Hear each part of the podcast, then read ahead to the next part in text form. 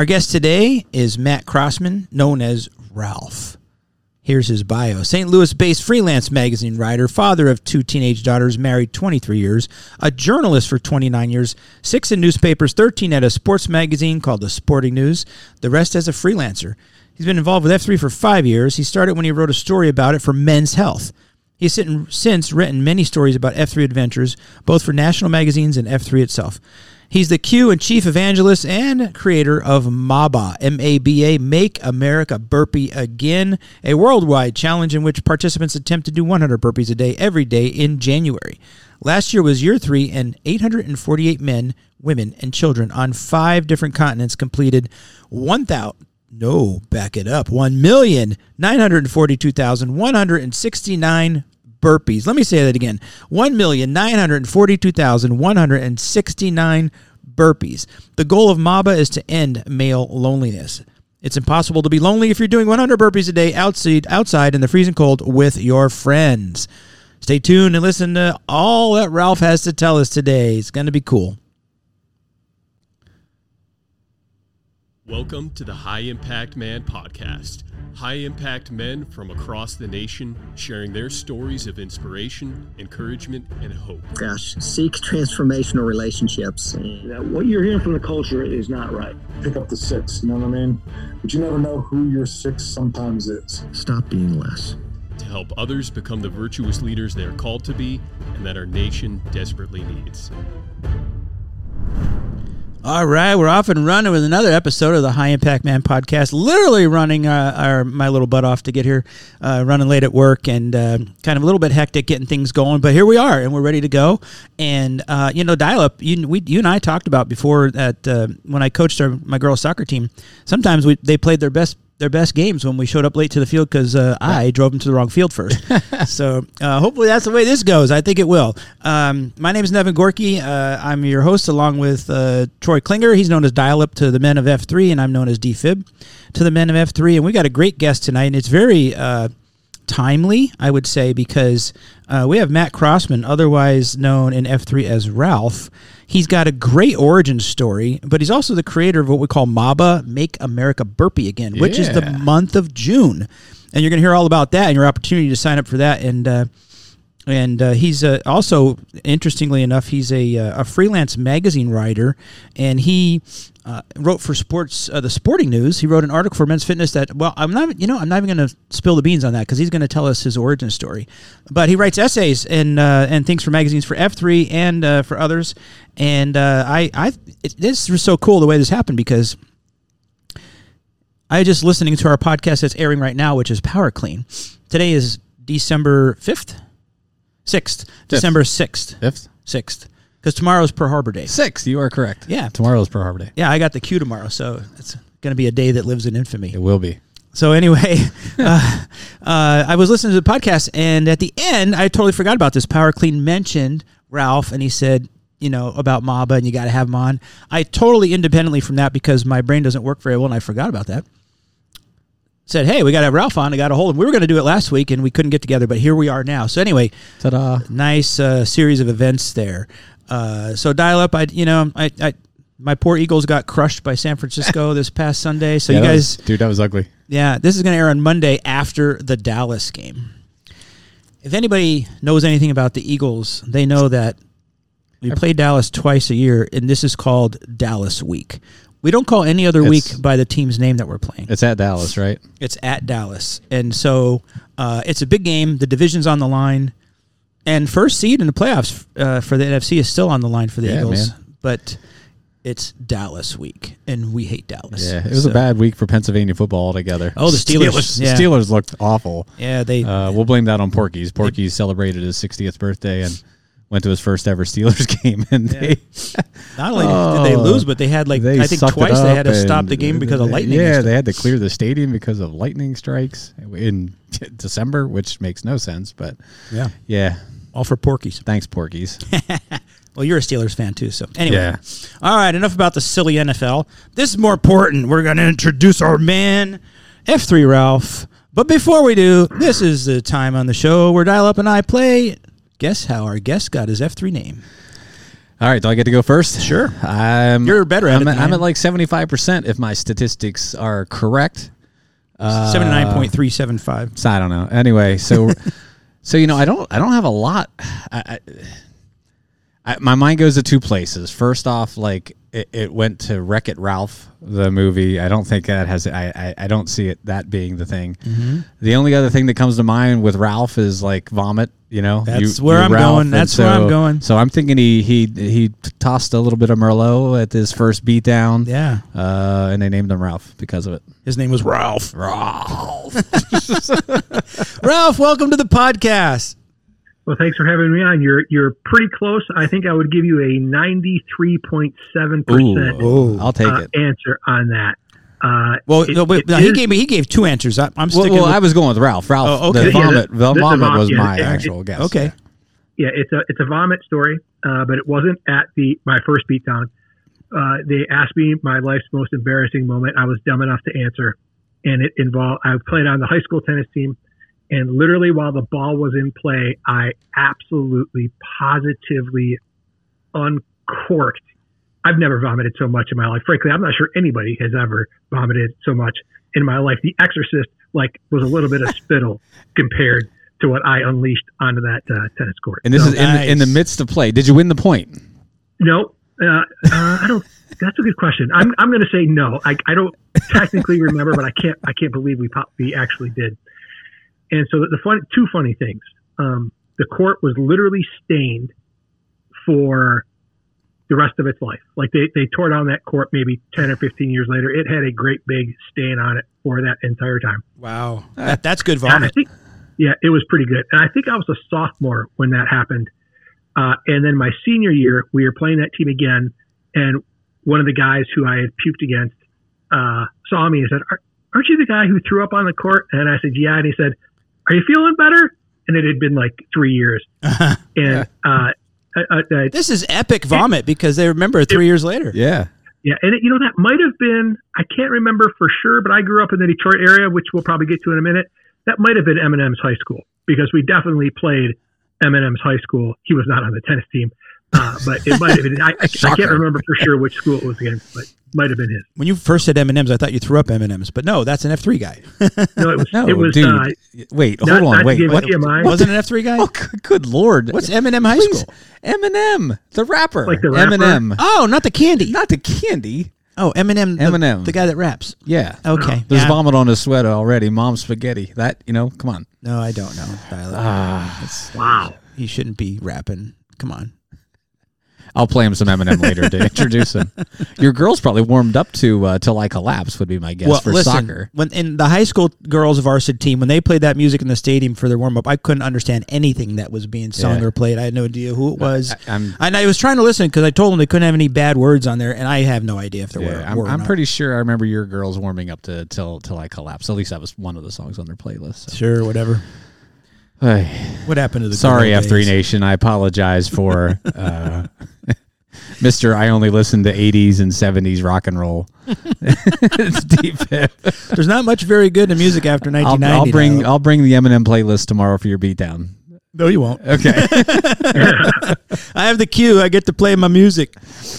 oh my. Yeah, we should rename rename my uh, workouts a big hair workout or something. All right, sorry, Ralph. We're we're we're we're lost here. Um, so that's how you got your name. We're gonna we're gonna take credit for that one. We're gonna say that's a victory. Definitely should. Yeah, So that puts me at four out of five. I think that's eighty percent. eighty percent. Creeping up, buddy. Well Creeping done, up. well done, dude. Um, so Ralph, tell us uh, how you got involved with F three. Who EH'd you? You know, how did it all happen? Well, I'm going to tell uh, two versions. The uh, the first version is going to be the one that I tell all the time, and then the second version is going to expand on that. All right. So the uh, the short version is, uh, as you mentioned in the intro, uh, I'm a freelance magazine writer for a living, and uh, so I sold a story about uh, F3 to Men's Health, and uh, decided I would go to go to one workout, uh, participate in it, write my story, turn it in, and then go on with my life. And uh, I had so much fun at the work at the workout and and the coffeeteria afterwards that I thought, you know what, I think I better go to two workouts, you know, just in case Right. I, I missed anything. I should go to a second workout. And after two workouts, I was pretty sure I needed to do three just to be 100% sure I was thorough. And that was five years ago. So here I am. Uh, I just kept going. Mm-hmm. Now that's that's the version I usually tell. There's uh, frankly much more to the story. Um, several years before that, I wrote another F3 story. This one for Charlotte Magazine. Uh, when it was really just a Charlotte story at that time, and I, I sort of recognized uh, that I thought F3 is going to be a, a, national story. So maybe I'll maybe I'll wait uh, before I officially join. I didn't participate in that workout. I just watched, and I got made fun of every bit that I deserved by the men taking part in the workout. But then I thought, well, you know what? I really like what those men are getting out of it. So I actually, not almost nobody knows this, but I HC'd for a workout in Charlotte, and uh, half an hour after I HC'd, had a very traumatic family emergency mm. that I could not possibly have gone to a workout the next day. Uh, and so I didn't. And then I just kind of didn't go, not for any real reason. I just, I just didn't until I wrote the story again. The reason I'm telling that now is quite frankly, that exact same family emergency has struck again. Like three days ago, it started again. I don't want to tell any details because it's somebody else's story. But I do want to say that uh, the heart of that story the, the damage and the pain that the people in that story are suffering, a, a lot of it is because of loneliness, mm. because they are they are broken people, sad clowns like you wouldn't believe, who don't have people like we do. They don't have the circle of trust. They don't have their friends in the gloom to lean on. Yeah. And I was thinking about this today, uh, thinking about whether I would tell you this, and it occurred to me I have so many friends in the gloom that I can talk to about this that I have to decide which ones to tell. Yeah. And I think that's one of the most powerful things about F3 for me at least is I have such a deep well of close friendships that I have to decide who am I going to share this really shitty am I allowed to swear? Sorry. Uh, well, who am I going to share this really I think it's bad, PG. Yeah, we're good. Uh, who am I going to share this really difficult and painful thing that I'm trying to deal with? Uh, I have so many people to talk to about. I have to decide which ones I should I should bring into that. And I think that's I think that's a great testimony for F3 uh, as a whole. So it is. That's uh, sort of expanding on my normal because I've told my you know my origin story a, a thousand times. I've you know talking about the the workouts and all that. I don't usually talk about this part because it's the, the pain and the suffering and, and the, the yeah. sin that's going on in there. It's not mine. It's somebody else's. It's somebody close to me, and I have to deal with it, and it hurts me, but it's not mine, so I don't usually tell it.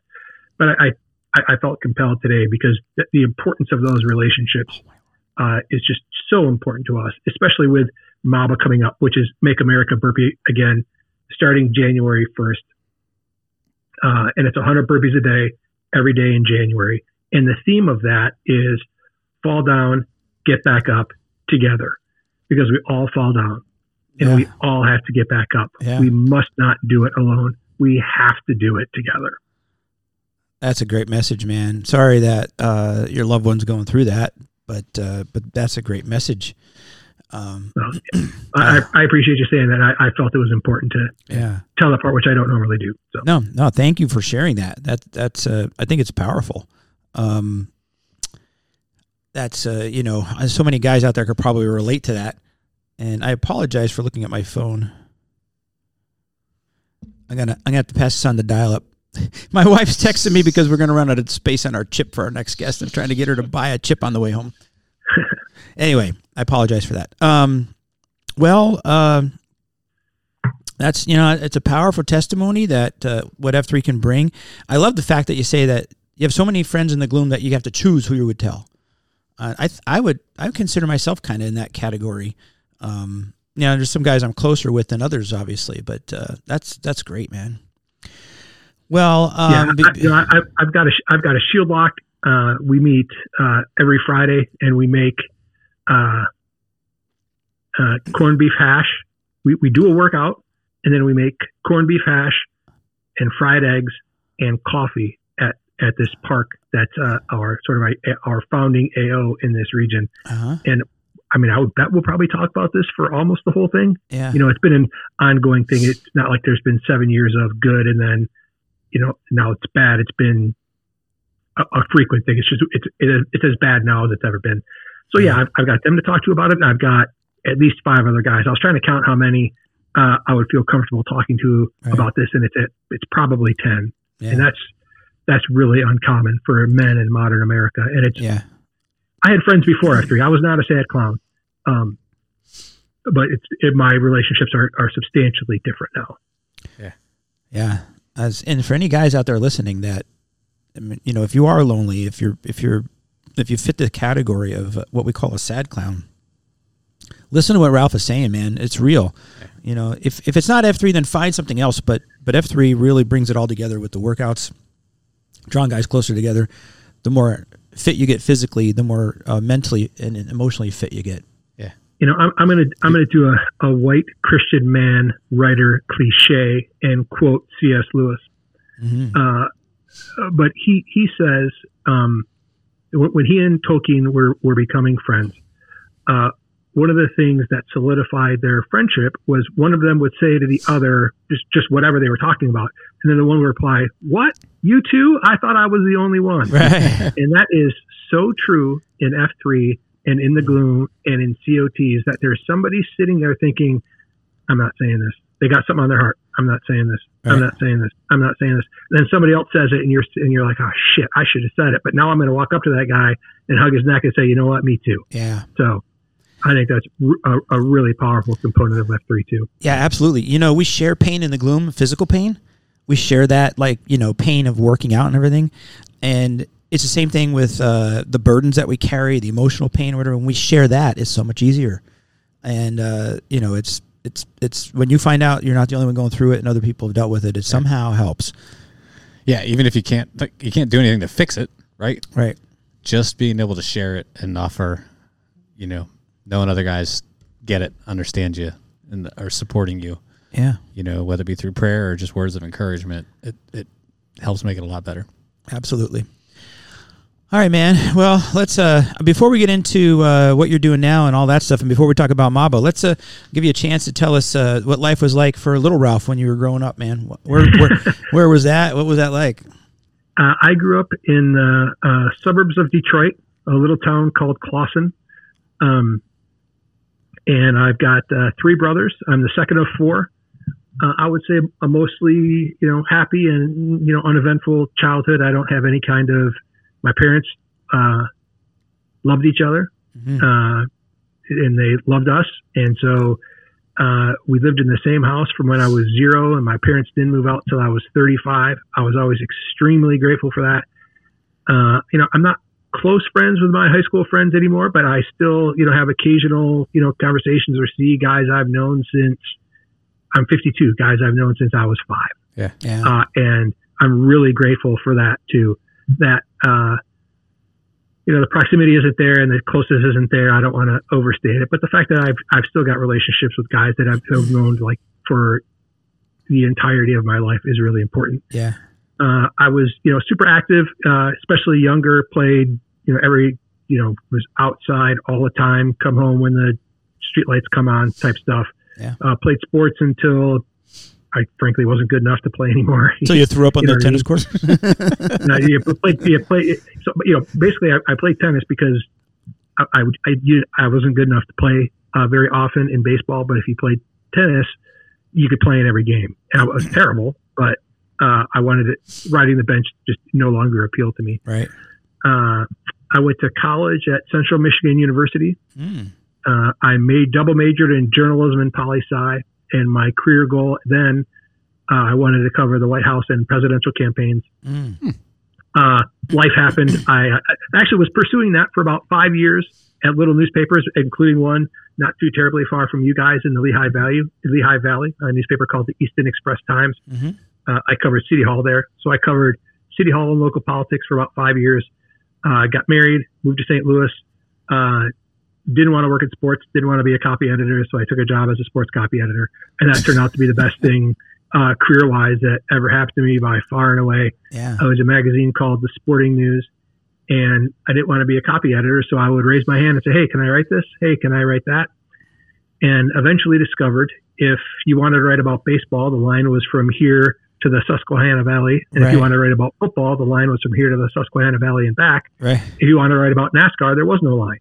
And I was Oh. con- My I, ears just uh, perked up. I know. so uh, then and now uh, I describe myself as content agnostic. I don't really care uh, what I'm writing about as long as it's a good story. It could be sports, it could be politics, it could be chefs, artists, painters, musicians, whatever. So was I a huge fan of cars driving around in circles? No, not really. Uh, but I did come, I did become a big fan of it. And again, I, I, I care about the story that I'm telling rather than uh, like what the actual uh, event is. Yeah. So I spent uh, 13 years doing that, and then uh, people ask me all the time why I became a freelance writer. I did not become a freelance writer. I got kicked. Uh, so I got laid off, and then I've been a freelance writer for about the last 10 years. So I've been a journalist for in May it will be 30 years uh, out in the real world as a journalist. Wow. So, so my ears perked up when you said NASCAR. Yeah. 'Cause- 'cause as, as you were talking about the sports, I'm like, I bet she's going to go to NASCAR because guys like folks weren't writing about that, right? Yeah. Uh, yeah, Like Are what? you, are, Yeah, are you, what? are you a NASCAR I'm, fan? I'm a NASCAR fan. Yeah, that, so you grabbed my attention there, and and I knew the Sporting News used to like cover NASCAR uh, more so than a lot of other uh, news organizations. I, I'm I'm curious, like what do you what do you think the best piece is that you ever wrote uh, NASCAR? NASCAR sport? Yeah, I would say there are there are probably two. Um, one is uh, the I ended up uh, I am the only writer in the 125 year history of the Sporting News to appear on the cover. And uh, the story was, do you remember the movie Super Size Me, where the guy yeah, uh, ate nothing but McDonald's for a month? yep. uh, I totally stole that idea and we called it NASCARize me.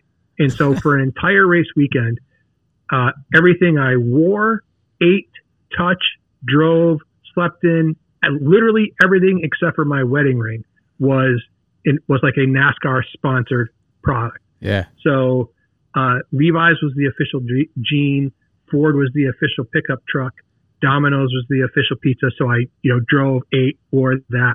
Uh, before you ask, Fruit of the Loom was a sponsor on the car, so I wore Fruit of the Loom underwear. And so for so so literally, you could have lived. The, the, the thesis was, can you live your entire life using nothing but NASCAR sponsored products? yeah, And the answer is yes, you can. yeah. Uh, that was back then. That was in 2005. Okay, And that's what I was going to I know ask. You must I have know been mid '90s, early 2000s, right? In the yeah, boom. 2005. Yeah. And I know your your your readers or your listeners can't see this, but if you look behind me, there is a, a magazine cover, and it said NASCARize me. And I took what we took one of those plastic diecast cars uh, because because the cover of Supersize Me was the guy with fries coming out of his mouth. Yep. And we took one of those plastic diecast cars and discovered that that fit so perfectly in my mouth that even though that car was in my mouth, when I look at the picture, I think it's photoshopped because it fits so perfectly. So that's the cover. Like my eyes are bugged out, and there's a uh, die-cast car coming out of my mouth, and it says NASCARize me. Sweet. So that that would be either one or one or two, and then the second one, uh, this was the very end of Jeff Gordon's career, like the last month. I had to, he he had hosted Saturday Night Live, Yep. uh, and it was sort of a famous moment in NASCAR history, like this pop culture moment in NASCAR history that Jeff Gordon is hosting Saturday Night Live, and I talked him into rewatching the episode with me uh, in his basically in his basement, so he could tell me about what was happening uh, as you know through each skit, Mhm. and then sort of told the story of his career through that uh, interaction. And uh, those are those are probably my, my two favorites. Cool. Very cool. So how you know when you become a freelance journalist, does that mean you get to just go seek stories? Like you you start investigating things and seek stories, and then and then go and you know uh, find somebody that'll that is willing to, to publish it, or you know how do you how does that work? That's actually uh, you summed it up pretty good. Okay. uh, layer in a butt ton of stress that you're going to come up with this great idea Right. and nobody's going to say yes to it. Uh, layer in stress that sometimes you will have your ideas will suck, so they say no to them for that reason. But yeah, uh, the the thing that I love the most about it is uh, I have gotten to do some really cool stuff. Yeah. I mean, it, I don't- I don't mean to sound immodest, but you know, some I, I got paid to go to write about GORUCK. Yeah. Uh, Yeah. I got paid to, to, to I- I basically got paid to join F3 by a national by a national there you magazine. go. Now- That makes now the that I think pa- about it. paid employees. I- there's two of them now, right? There's, Well, he's not uh, paid by F3 though. I, I know. yeah, he's paid by the magazine. Unofficial. Yeah, I got, I got paid by somebody else to, to join F3, and I've traveled uh, to you know all over the country and a little bit international, though not very much. And the, the cool thing is, if, if I'm if I'm writing about a person, that b- by definition they're going to be interesting. Otherwise, I, I wouldn't be Yeah. writing about them. Yeah. And now, very often, I, I went through a stretch where I was writing so many stories about trauma and people who had had horrible things happen to them in their lives that I had to stop doing that because it was I, I just I I I burned out. I I could not tell one more heartbreaking story. It was just ripping me in half. Yeah. Um, but that's also a, uh, it's a valuable way to spend your life to talk to people, and and they invite you to ask them questions, and they trust you enough to tell you their stories. That's a that's a uh, it's a it's a rewarding thing to have people spill their guts to you, Yeah. and then talk to them about that and learn and grow in the process. Right. so I yeah. I'm I'm pr- I'm pretty thankful that uh, I've been doing it 30 years and I don't really want to do anything else. That's cool. I man. like doing it. You know, we talk we talk in F3 about D2X, and I feel like there are days where I'm really crushing that. Some days it, it sucks balls. I'm not gonna lie. It's Sure. just horribly stressful, and I I can make a, a a lot of money in one month and then nothing the next. I don't have health insurance. Um, I have to buy it on the market Mhm. and the markets. I, I think I've had five clients close this year uh, that I expected to write for a lot. that's that's a hard way to live, but the re- the rewards are worth it. Wow. You know, you you're uh, what you do kind of I don't know, I guess well, it's obvious why it reminds me, but it reminds me of um, I don't remember the author's name, but he's the guy that wrote Born to Run, the book. Born to Run, and he wrote for I think it was Men's Health Mhm. and somebody else, but he would immerse himself just like you talked about, being you know immersed into NASCAR. He would immerse himself into what he was writing about, and it would be uh, you know like if he's writing about mountain climbing, um, he would uh, go do mountain climbing and learn it and and write about it. But I don't know if you're familiar with that book Born to Run, but it was very popular mm, 10, 12, I'd say 10 years ago. 10 Yeah. 12 years ago Yeah. and and he got into it because he he was he was a runner because he had written about running before he started running and he became a runner and he hurt his knee i think he had an injury and he was told by the orthopedic surgeon that he should never run again so they went off investigating all this you know as like an investigative journalist and he found this tribe in mexico and you know their their mythical ability to run distances and stuff like that and he ended up writing a book about it. So uh the man maybe you should write a book. Do you, got, have you written a book yet? I, I haven't uh, mostly because uh, uh, the pitching process for writing a book, uh, like when I pitch a magazine article, depending on who I'm pitching it to, it takes anywhere from you know five minutes if I know the editor well to a couple of ed- hours if I don't. A, a book proposal takes months, and you don't know if they're going to say yes, and if they do say yes, you don't know if you're going to get paid. That Right. that market just it doesn't work for me. And also, I, I have to say, uh, I'm, I think I'm much better at a magazine level of commitment than I am a book level of commitment. I, I would get, I, I would think I would get bored if I try to write a book. Uh, but I do, you know, you, you mentioned the guy immersing himself. I, that that's sort of my hallmark. Is I I come up with some adventure that I want to do, and then I I find someone who will let me write about it. Uh, so in in two weeks, I'm going hang gliding because that's on my bucket list and I haven't done it. So I'm going oh wow uh, hang gliding, but I've done like rock climbing, ice climbing, surfing, dog mushing, uh, you know, you long distance bike riding, adventure races, uh, GORUCKs. Uh, pretty much if it's outside, I'm I'm going to try it. Ah, that's cool huh Yeah. Well, what a way to make a living. That's really cool. I'm kind of jealous. Yeah. Our lives are pretty Yeah. boring with our work. Yeah.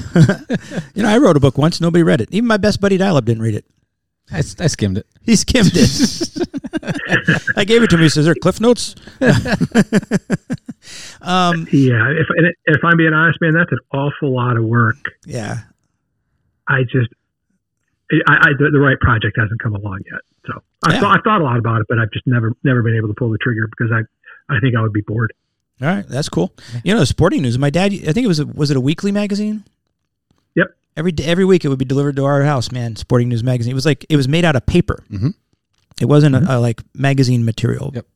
It was paper, and I used to read it all the time. I love reading the Sporting News, and uh, I guess everything's online now. I don't know. Yeah, yeah. We were. Uh, so it was a newspaper for I don't know, hundred years maybe, Mhm. uh, eighty years, and it was super famous for box scores.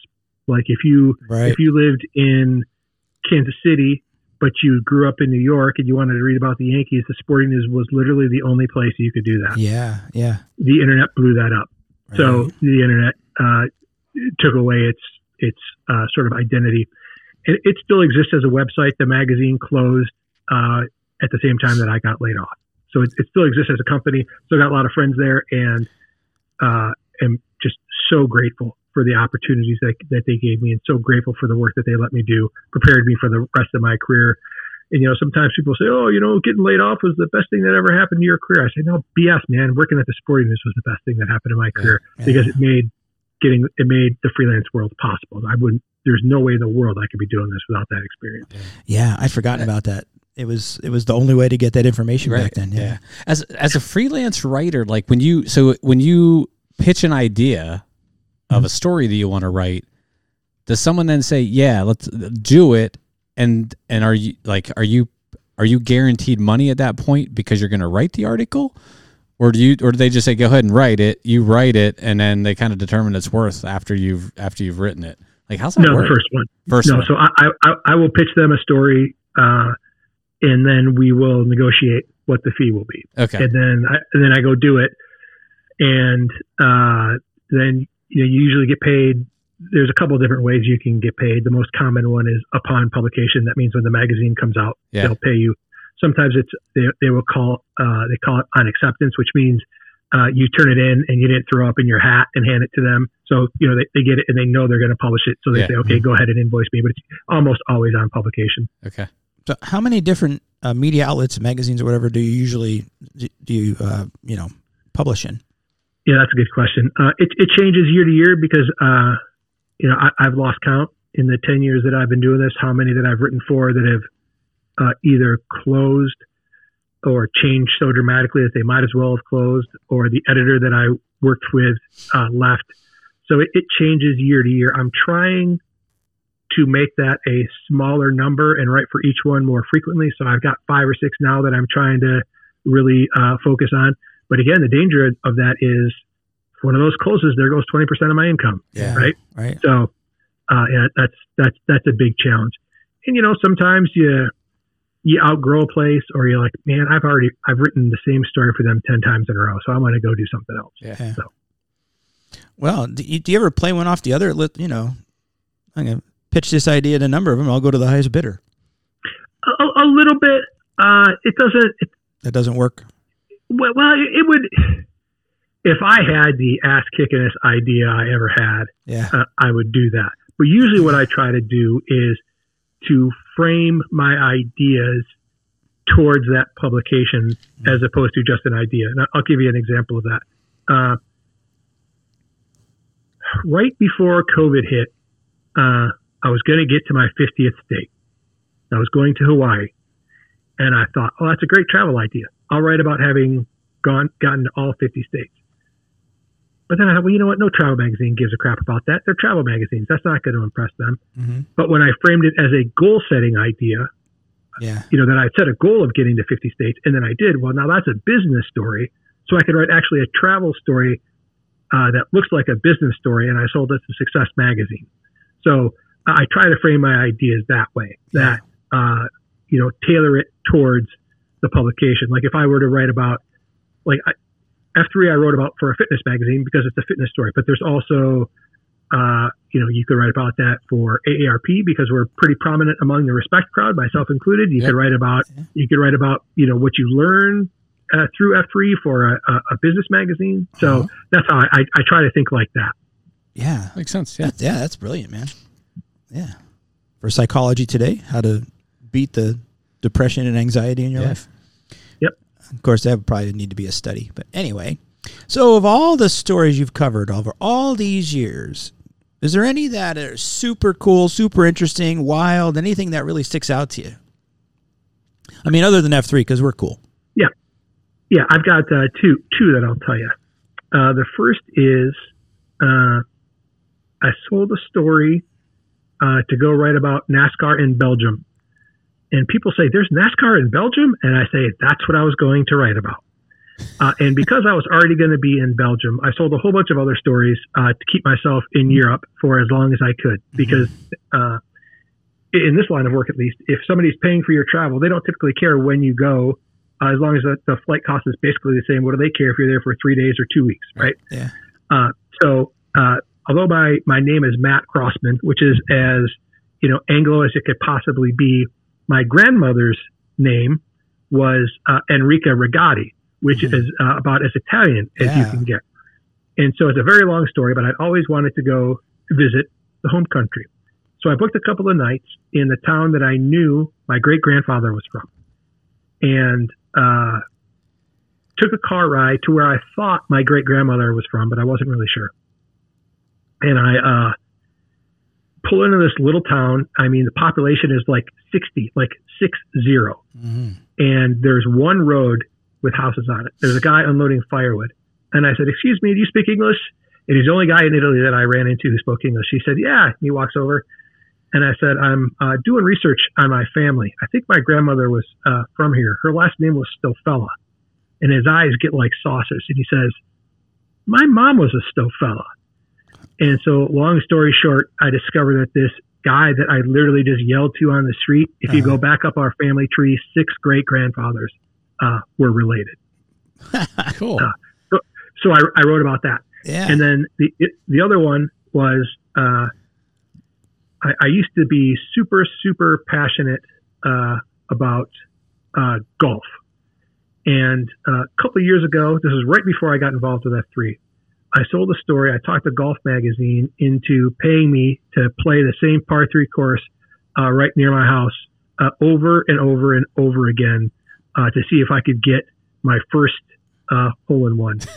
and so we set June we set June first as the starting date and uh, August thirty first as the end date, and I could play as much as I wanted uh, in between to see if I could get my first hole in one.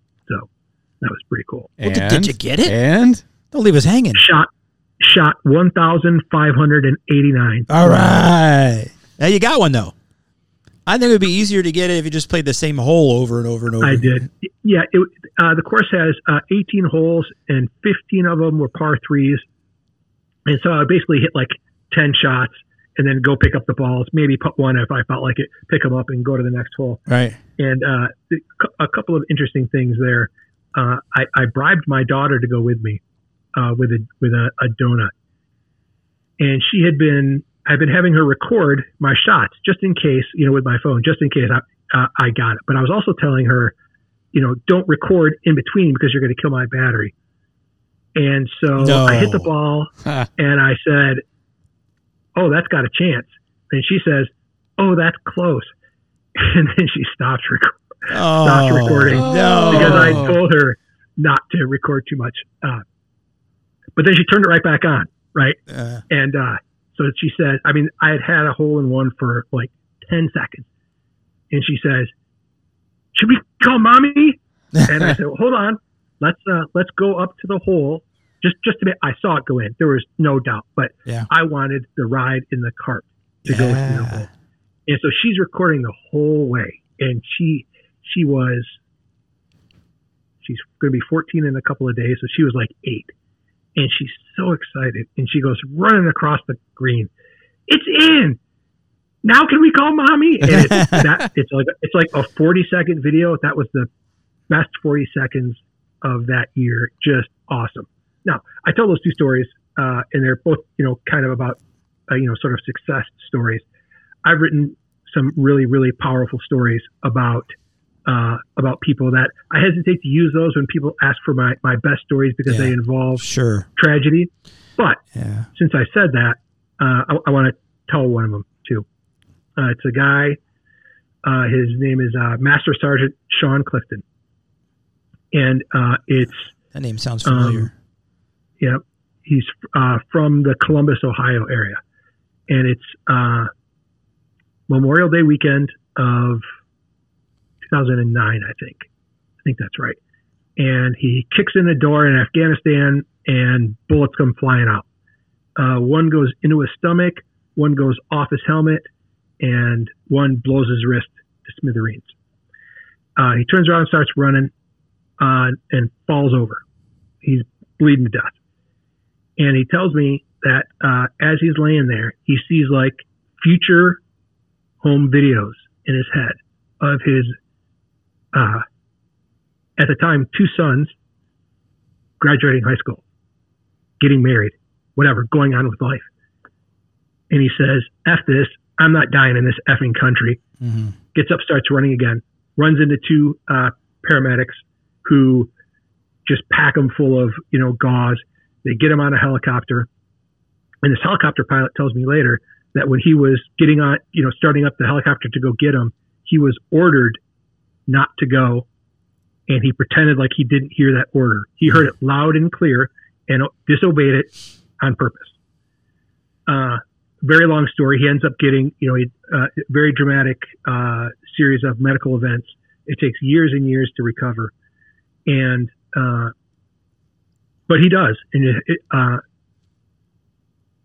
but he feels like somehow like his, like his life is incomplete, like there, there's still something missing, and and decides that um, it's almost like he, it's almost like he's not even sure he's still alive at times. He thinks he's he's dreaming. He's still on the battlefield and he's dreaming all of this and decides that if he can have one more good thing happen, that will convince him that his life is actually real again. Mm. Uh, and they have uh, another son, um, born on the day Osama bin Laden was killed, and then baptized completely coincidentally on 9 11. Mm.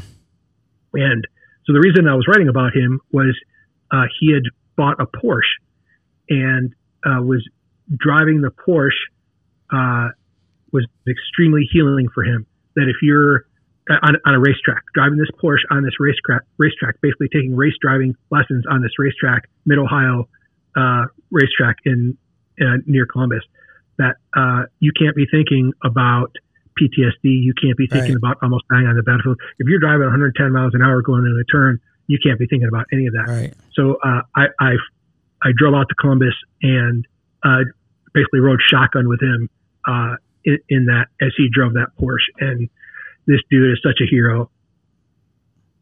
I can't even uh, can't even begin to describe it. Yeah, so, wow, that's a great story. that, that's probably in terms of profiles. That's that's probably my. Again, I'm going to say favorite. Um, right. But I use that word with some, hopefully with dignity. With right? respect. Yeah, uh, got it because he's you know we're friends now. I've written about him quite a bit, uh, and we're friends now. And the, the story of saving him is like there's this whole dramatic way of saving him that's absolutely bonkers that we don't have time to tell the whole thing, but it's absolutely incredible. Like the five other Green Berets, he's a Green Beret. The five other Green Berets who saved him, absolute heroes too. Yeah, yeah so. absolutely, man. Very good. Thank you very much for that. So, well, we, we, before we run out of time, we got it. We got to talk about MABA. So, you know, we got the creator, the the worldwide Q, uh, full time evangelist for MABA. So, how'd you come up with the idea? G- give us the lowdown, man. Uh, so the, uh, the the official history of MABA goes like this. So I'm queuing a workout. We've got a hill at our at our AO. We call it Five O Hill because there's a police station right behind it. and one day, uh, right about now, four years ago, uh, I thought, what is the worst possible way we could get from the bottom of the hill to the top of the hill. How can I make everybody here really pissed at me because I'm going to make them go up this hill this way? And so I made up something called uh, sweet dippy burpees, which was you start off on your six and you do a get up. You know, you stand up, uh, get to your feet without using your hands. Then you do a burpee. Then you frog jump back on your six, uh, up, burpee, frog jump all the way up the hill. It it's just every bit as terrible as it sounds. Yes, very terrible. So we get done. We get done with it, and this uh, CFIT guy that uh, he, soon to be a, a, colonel in the Missouri Air National Guard, one of my closest friends, uh, in my shield lock, sort of offhandedly says, "What are you trying to do? Make America burpee again?" and we all looked at each other and said, "Oh, that's brilliant. That's terrific. How can we make that terrible?" And I think I'm right that me and another guy uh, texted back and forth And I think I said to him, but he might have said to me, I, I can't remember exactly, but I think I said to him, if you do 100 burpees every day in January, I will do that then with you, and then I will invite everybody else in this. We sort of had a, a, a long running text thread. I will invite everybody in that. And if they all do it, then I'll invite the rest of the region. And if we get, I think it was 20 people from the St. Louis region at the time, then I'll invite the entire nation. And th- that's that's how it started. So the first year, this is year four, uh, and it's 100 burpees a day every day starting January 1st. You don't have to do literally 100 a day. You can do 150 and then you know take a day off, then do 150. It's, it's average, so it's 3100 is the goal. Yeah. So the first year we had 300 and some do 300 something people do 900,000, and then last year we had 800 and something people on five continents do 1.95 million. Wow. Wow. Yeah, and so pretty pretty quickly, uh, this was how much time do we have? What, time did you say you have to stop? Because I can tell the, the full version. So Yeah, you got time. Go ahead.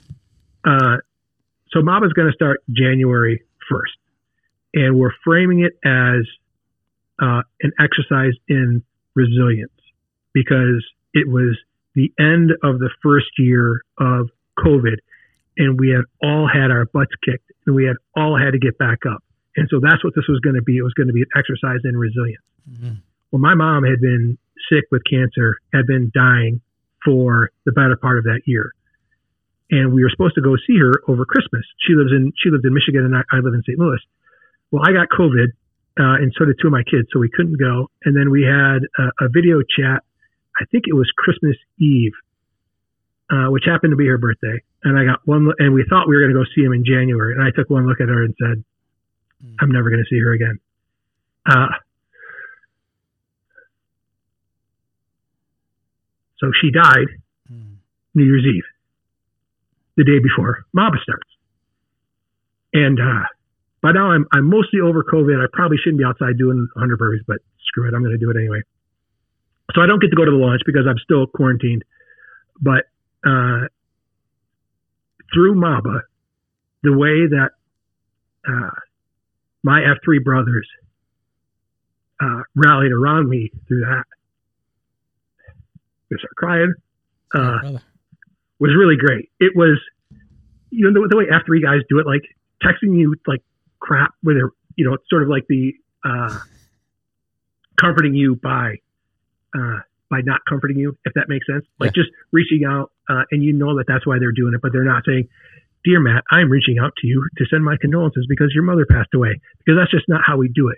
But we, you know, go that extra step so that you know that you got your boys there, and so it still was an exercise in resilience, and we still built that resilience. But then it became very quickly, uh, almost immediately, just a really powerful bonding experience Yeah. for all of us. And there was so much jackassery involved. I mean, we had a guy. somehow I challenged somebody. It, the, the details are, are unimportant, but I challenged him. If you can do, if you can do a burpee wearing a coonskin cap with a live raccoon in the shot, I'll buy your next coffee. And it was like a couple of hours that he was doing a burpee wearing a coonskin cap with a live raccoon in the shot. It How was did he get a live raccoon? A Freaking raccoon.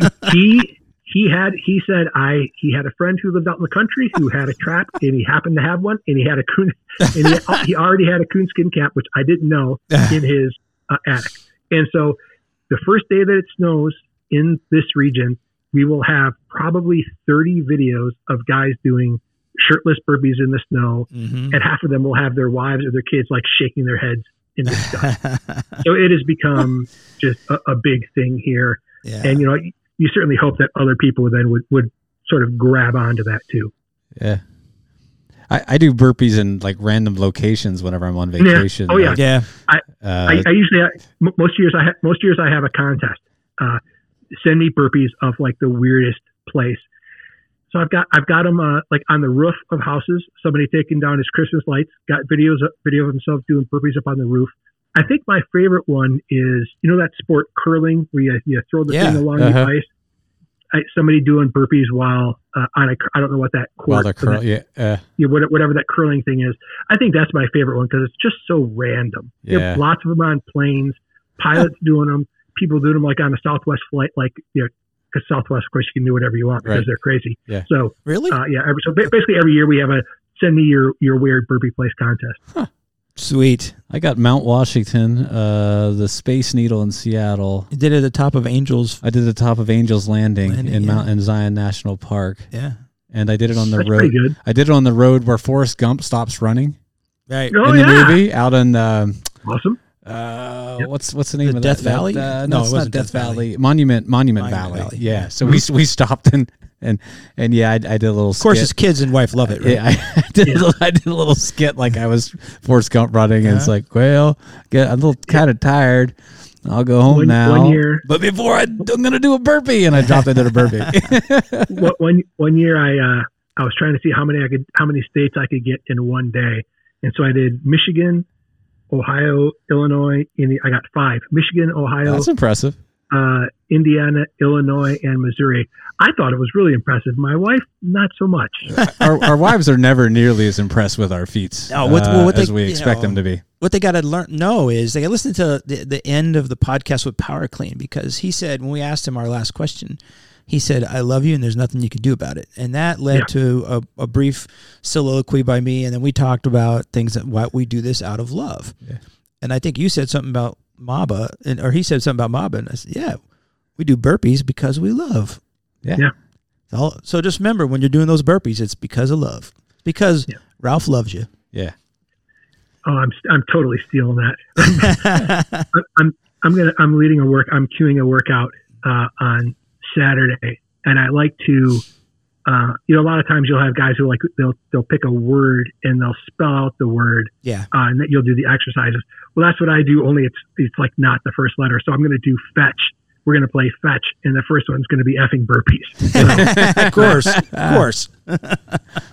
Got to get ready. Got to get ready for January. man. January's gonna be a lot Yep. of burpees and uh, Yeah, I, I would. Uh, Nation. I'd be all about it, but uh, I can't do burpees since my back surgery. But uh, you know, it's really weird. Like they totally suck, but I miss them. Yeah. I wish I wish I could do burpees. So so hey, tell me so tell me this. So we're we're we're gonna do the burpee challenge through the month of January. I'm throwing that challenge out to uh, to our packs in our region. So I signed up today. Will will I be able to go on and see everybody from my region of, of where they're at as far as their submissions, or do I need to keep keep my own spreadsheet amongst our own packs? Uh, Uh, that's a that's a great question. Um, and the answer to that is yes. Uh, and we had a, a couple of years ago, uh, we we had scoreboards, and frankly, I thought guys were getting carried away. We had uh, a bunch of guys do like literally fifteen thousand burpees in a month, wow. and we had a, a bunch of injuries, uh, Yeah. myself included, that I thought were related to uh, being overly competitive about it. And so last year I took away the scoreboard, and pretty pretty clearly uh, F3 Nation spoke to me and said I was a, being a big baby about it, and that I should that grown men can make their own stupid decisions. right. That you know if they're going to do 100 burpees a day, who the hell cares if they do 300 and hurt themselves? Let them do that. Uh-huh. So uh, the scoreboard is, is coming back basically by by popular demand. Ah. And I, I can't. I'm pretty sure that means you can see everybody's score. I'm pretty sure that's right. Uh, and if it's not, uh, we'll make it that way. But do me a favor and share share it on your Slack because I want I want to put- put up a big number this year. Yeah, absolutely, we'll do. cool. I even I even put it out on Facebook to a group of guys, non F three guys, because uh, Mr. Burpee was it his birthday recently? Yeah, Royal Burpee. Was it like earlier this week? Yeah, it's in Facebook. I saw his picture. Yeah, he had a some- massive thorax, man, big chest. Yeah, a, a guy I'm kind of remotely friends with. He had posted about like uh, you know doing things like burpees and st- and like the physical fitness type challenges in gym like phys ed class. Like we don't do those things anymore. Everything's like lifetime sports and that kind of thing. And I get it, but uh, but you know it, started a whole conversation about about burpees, and I shared. I was like, wow. I said in F three Nation. You know, we've we've got guys, you know, across the country and actually internationally that participate in in MABA, and I shared the I shared the link to it actually. So maybe maybe maybe some folks out there that uh, I shared that with will sign up uh, as non F three folks. Dial up is your uh, F3 Trying to- Susquehanna Valley trying to promote yep, it. MABA evangelist. Yes. That's what that, that's uh, that's what I'm looking for this year is uh, more evangelists to help me uh, help us spread the word. Yeah, sweet. I'll videotape them. Count. You guys, guys, doing burpees. All right. We had G. I think G Ray is the only one that's ever done the whole month, and did 100 every day. Yeah, maybe. Uh, I think two years ago. I- For some reason, I don't think we did it last year. But anyway, we're on board this year, brother. We, we got your back. We're supporting you. Yeah, baby. All right. Well, uh, let me see. I got one quick question for you before we hit our final two questions. So the quick question is, tell us what your uh, typical uh, fitness schedule looks like. You know, how often do you post? What kind of workouts are they? That's a good good question. Um, I've been I've been working on that, trying to uh, because my, my my line of work is very uh, unpredictable. I set my own schedule, so I can I can kind of do whatever I want. So I've got the freedom to work out whenever I want. I tried to stay on a uh, Friday's my shield lock, and we do uh, a park bench workout. So we run to a park bench, do a workout, run to the next park bench, etc. There's 12 of them, and then we eat breakfast. So that's uh, in every in every week when we can do a thing. Uh, my AO, the AO I, I launched, uh, I live a nine minute run from there, so I'm there uh, every Saturday, and I usually try to get one other uh, 5:30 a.m. beat down in. That's a new addition. I stopped the 5:30 a.m. for a while because it was just wrecking me. I was just too tired. Um, but I- I've worked that back into my schedule, and I usually do one uh, on my own. So it's usually four days a week. Cool. All right, man. Um, very good. Do you have any other questions before we hit them with the final two? No, I think I got got the questions I had out Okay. and about. So All right. So, uh, last two questions. First one is Mm-hmm. if you were to pick somebody, could be somebody from the distant past, current, whatever, somebody you knew personally or not, uh, who would you pick if you were to pick somebody who inspires you, sort of like a hero to you, that kind of thing? Hmm. That's a good question. Uh, I wish I could think as clearly and write as clearly, and this is going to sound like a cliche, as uh, C.S. Lewis, for sure. I mean, he's, uh, in terms of, of my adult life, uh, grown up life writers, he would be uh, number one.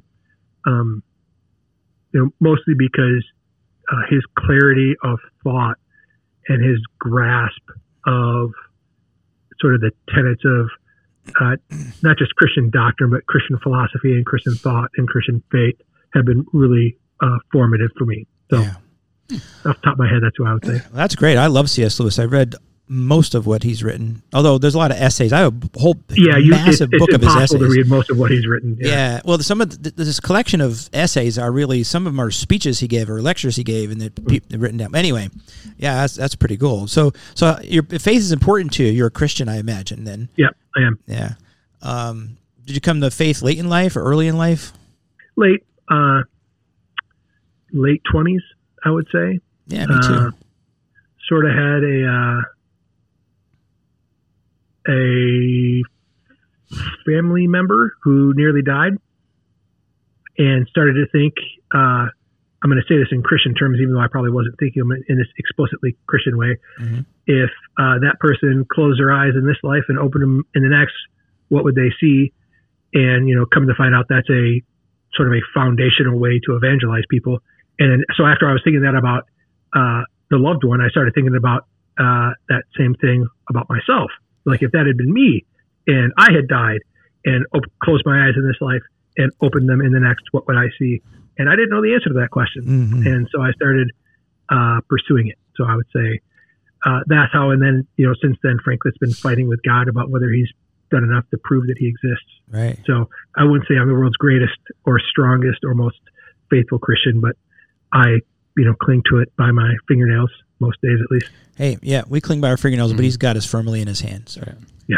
Very good, man. Yeah, it's interesting. You find you let go, you think, oh crap, I'm still here, right? So I, Right. maybe it wasn't me holding on in the first place. Yeah, That's let's right. go. It took That's me a long time to learn that. Yeah, I mean, it's one of the big messages of the Christian uh, Christian life and, and Christianity is that you know there's nothing we can do. Yep, it's not you. It's all about Yep. Him. Yep. If He's got you, He's got you. Yep. Nothing can separate you from the love of Christ. Not height nor depth, nor angel nor demon, and I can't remember all the rest, but it's in Romans. Romans, I believe. Anyway, It is Romans. Yep, very cool. 8. Very cool, my brother. Um, well, uh, last question is: This is your chance to speak to the men of America. What is your message for the men of America? Besides making them burpee again.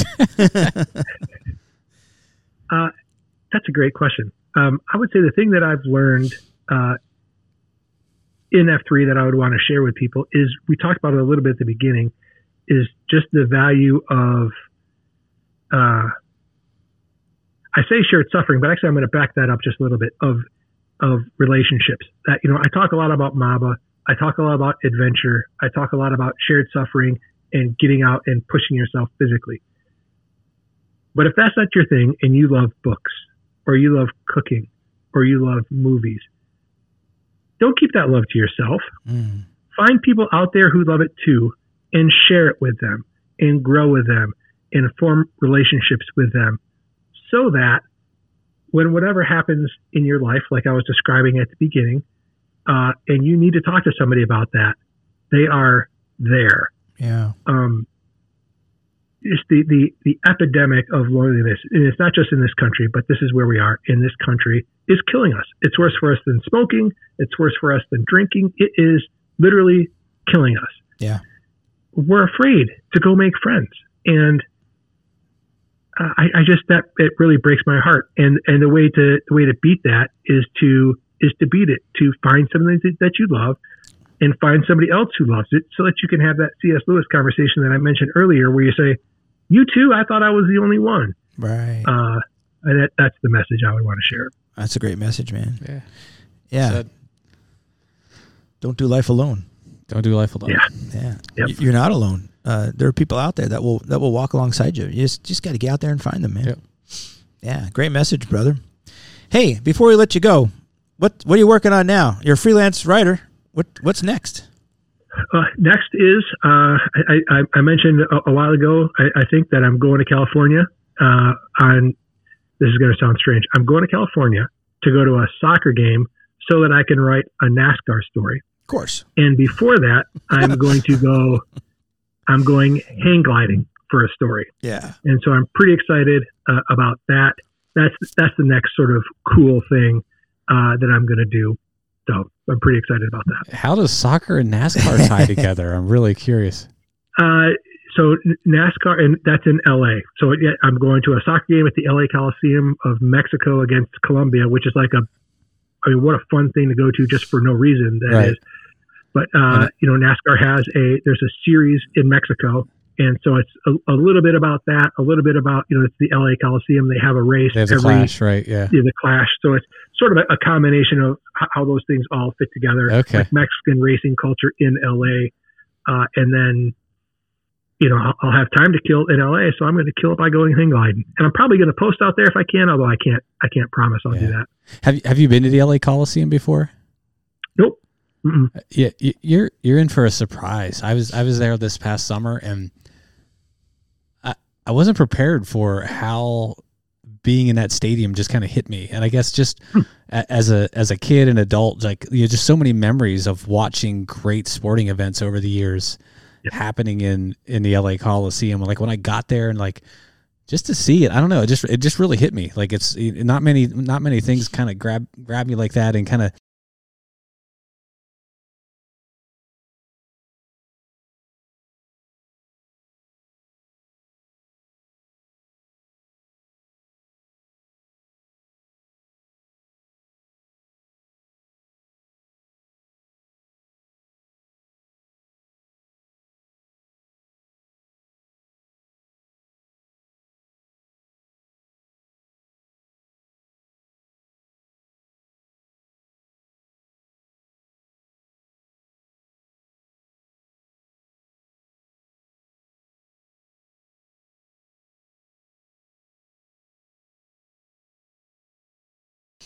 hit me a little harder than uh, or kind of make me awestruck more than I expected. But the Coliseum was one of those things. Just uh, reading the plaques of you know from the Olympics and you know a lot of the great events that happened there. It's it's it's a cool historic place.